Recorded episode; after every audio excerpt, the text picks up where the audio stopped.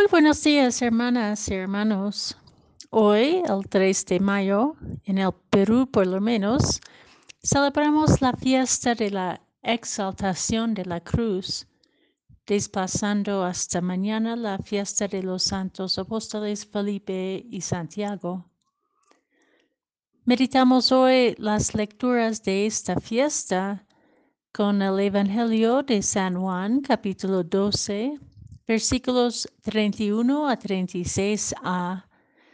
La primera lectura es de la carta de San Pablo a los Gálatas, capítulo 6, versículos 14 a 18. En aquel tiempo dijo Jesús a la gente, ahora va a ser juzgado el mundo. Ahora el príncipe de este mundo va a ser echado fuera. Y cuando yo sea elevado sobre la tierra, atraeré a todos hacia mí. Esto lo decía dando a entender la muerte que, de que iba a morir. La gente le replicó, la escritura nos dice que el Mesías seguirá aquí para siempre. ¿Cómo dices tú que el Hijo del, del, Hombre tiene que ser levantado en alto? ¿Quién es ese Hijo del Hombre? Jesús les contestó, Todavía les queda un rato de luz Caminan mientras tengan luz, antes que los sorprendan las tinieblas. El que camina en tinieblas no sabe a dónde va. Mientras hay luz, fíjense de la luz, para que sean hijos e hijas de la luz.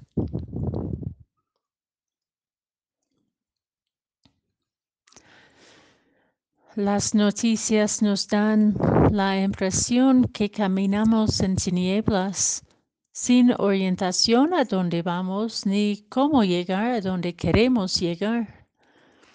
La crisis pandémica en que vivimos buen tiempo ya nos ha revelado grandes brechas de desigualdad forjadas ya hace mucho más tiempo por la corrupción, la codicia, la indiferencia, incluso el odio a y el descarte de multitudes de personas solamente porque son diferentes o más frágiles.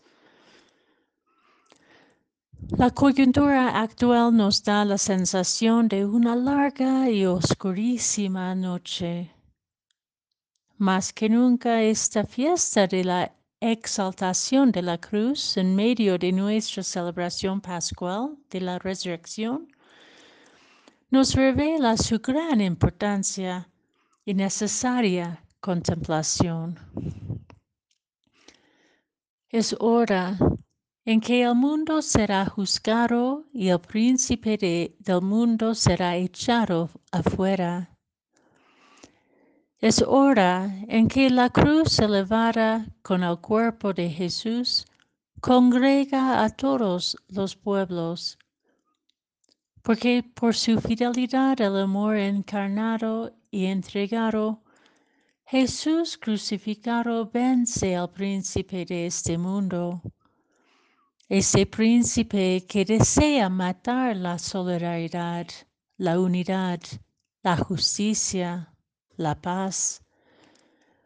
Y así Jesús crucificado se hace el Cristo resucitado, o sea, se convierte en el príncipe del reino, el que vence la muerte de todo tipo, encaminándonos como discípulos y discípulas por la verdad a la vida plena.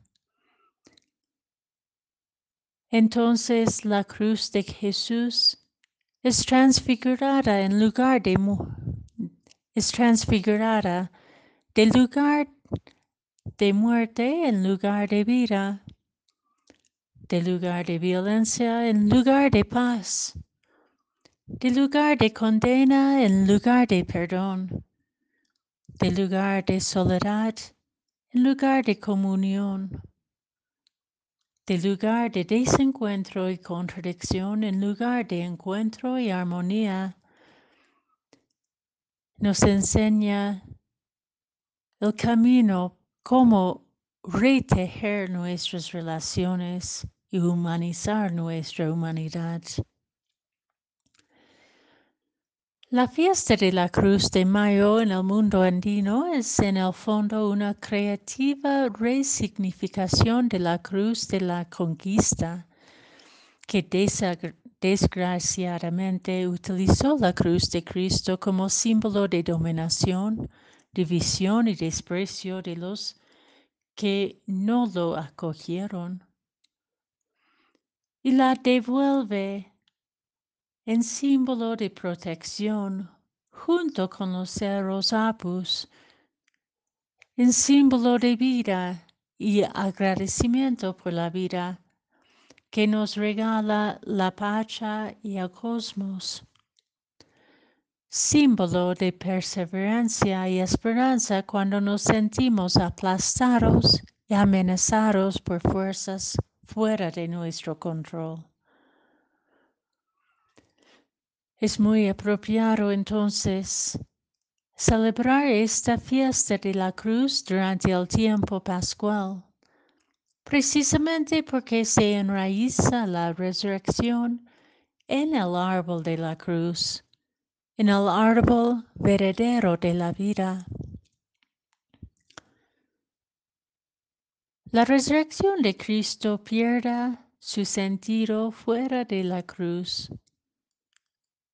La cosecha pierda su sentido si, si se desvincula de la entrega de la semilla en la oscura profundidad de la tierra la colaboración de manos humanas con las fuerzas de la naturaleza. Nuestra vida y nuestra esperanza pierden su sentido si las desvinculamos de la ardua prueba ante la muerte y la desesperada noche. La invitación de Jesús es clara iluminada por su luz colgada en la cruz. Es una invitación de fijarnos en Él, en su claridad que apuesta por la vida del más pequeño, humilde, pobre. Es una invitación a la fidelidad del amor, incluso en el sufrimiento ante nuestros límites es la invitación de morir con Él para vivir con Él. El compromiso de nuestro bautismo que nos hace una criatura nueva, la que San Pablo habla en la primera lectura y que él vivió hasta lo último, lo íntimo de su interior, renunciando todo reconocimiento humano que no resalta las cicatrices de Jesús en su propio cuerpo, pues su gloria es la gloria de la cruz de Jesucristo.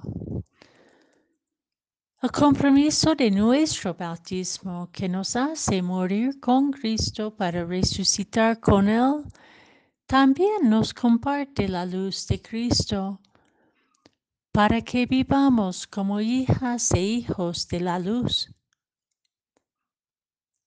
Sabemos que las tinieblas y la oscuridad se disipan rápidamente cuando hay una luz prendida. Incluso la pequeña llama de una velita. Y en un lugar donde domina la luz, es difícil volverlo oscuro. Siendo hijas e hijos de la luz, arrojamos afuera el príncipe de, la oscuridad de este mundo. Que podamos confiar en la luz de la cual somos partícipes, para que la oscura noche se transforma en día, el temor se vence, se, se va vencido por el amor la esperanza transforma la angustia y la vida brota de la muerte.